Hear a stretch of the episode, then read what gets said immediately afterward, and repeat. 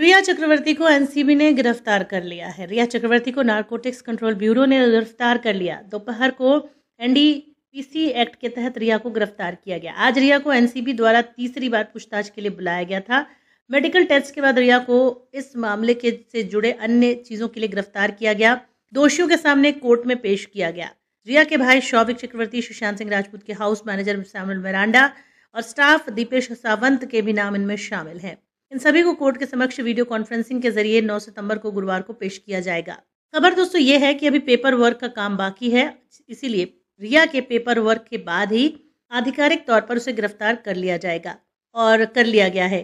अधिक जानकारी ये है, रिया के वकील ने बयान में कहा है कि वो न्याय का मज़ाक उड़ाने के समान है। तीन सेंट्रल एजेंसी एक महिला से पूछताछ कर रही हैं, वो भी केवल इसलिए क्योंकि वो एक ड्रग एडिक्ट है और मेंटल हेल्थ से जूझ रहे एक्टर की प्रेमिका है। जिसका इलाज पाँच साइकेट्रिक्स द्वारा किया जा रहा था और अंत में उसने सुसाइड कर लिया। वहीं रिया की गिरफ्तारी पर सुशांत की बहन कीर्ति ने कहा कि भगवान हमारे साथ है। जबकि रिया के भाई शौविक को गिरफ़्तार किया गया था, तब रिया के पिता ने बयान दिया था कि मेरे बेटे की गिरफ्तारी के बाद अब जल्द ही मेरी बेटी की गिरफ्तारी की जाएगी, साथ ही सत्य की जीत होने की बात कही। रिया ने एनसीबी की पूछताछ के बाद वही दूसरी ओर सीबीआई और ईडी की पूछताछ में बाकी वही सब बातें बोली जो वो बोलती चली आ रही है।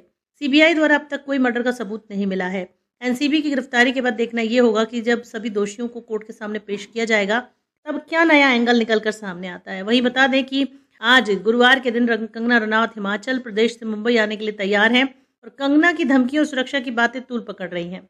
एक और चीज़ आपको बता देते हैं कि कंगना चंडीगढ़ पहुँच चुकी हैं और कंगना ने एक ट्वीट किया है और उन्होंने कहा है कि रानी लक्ष्मीबाई की तरह मैं किसी से डरूँगी नहीं, मैं अपने मुंबई पहुंचूँगी और आप मेरी सारी जाँच कराइए, ड्रग्स की जाँच कराइए, फ़ोन्स की जाँच कराइए अगर एक भी सच निकला तो मैं मुंबई खुद छोड़ दूँगी। दोस्तों इस बारे में आप क्या कहना चाहेंगे?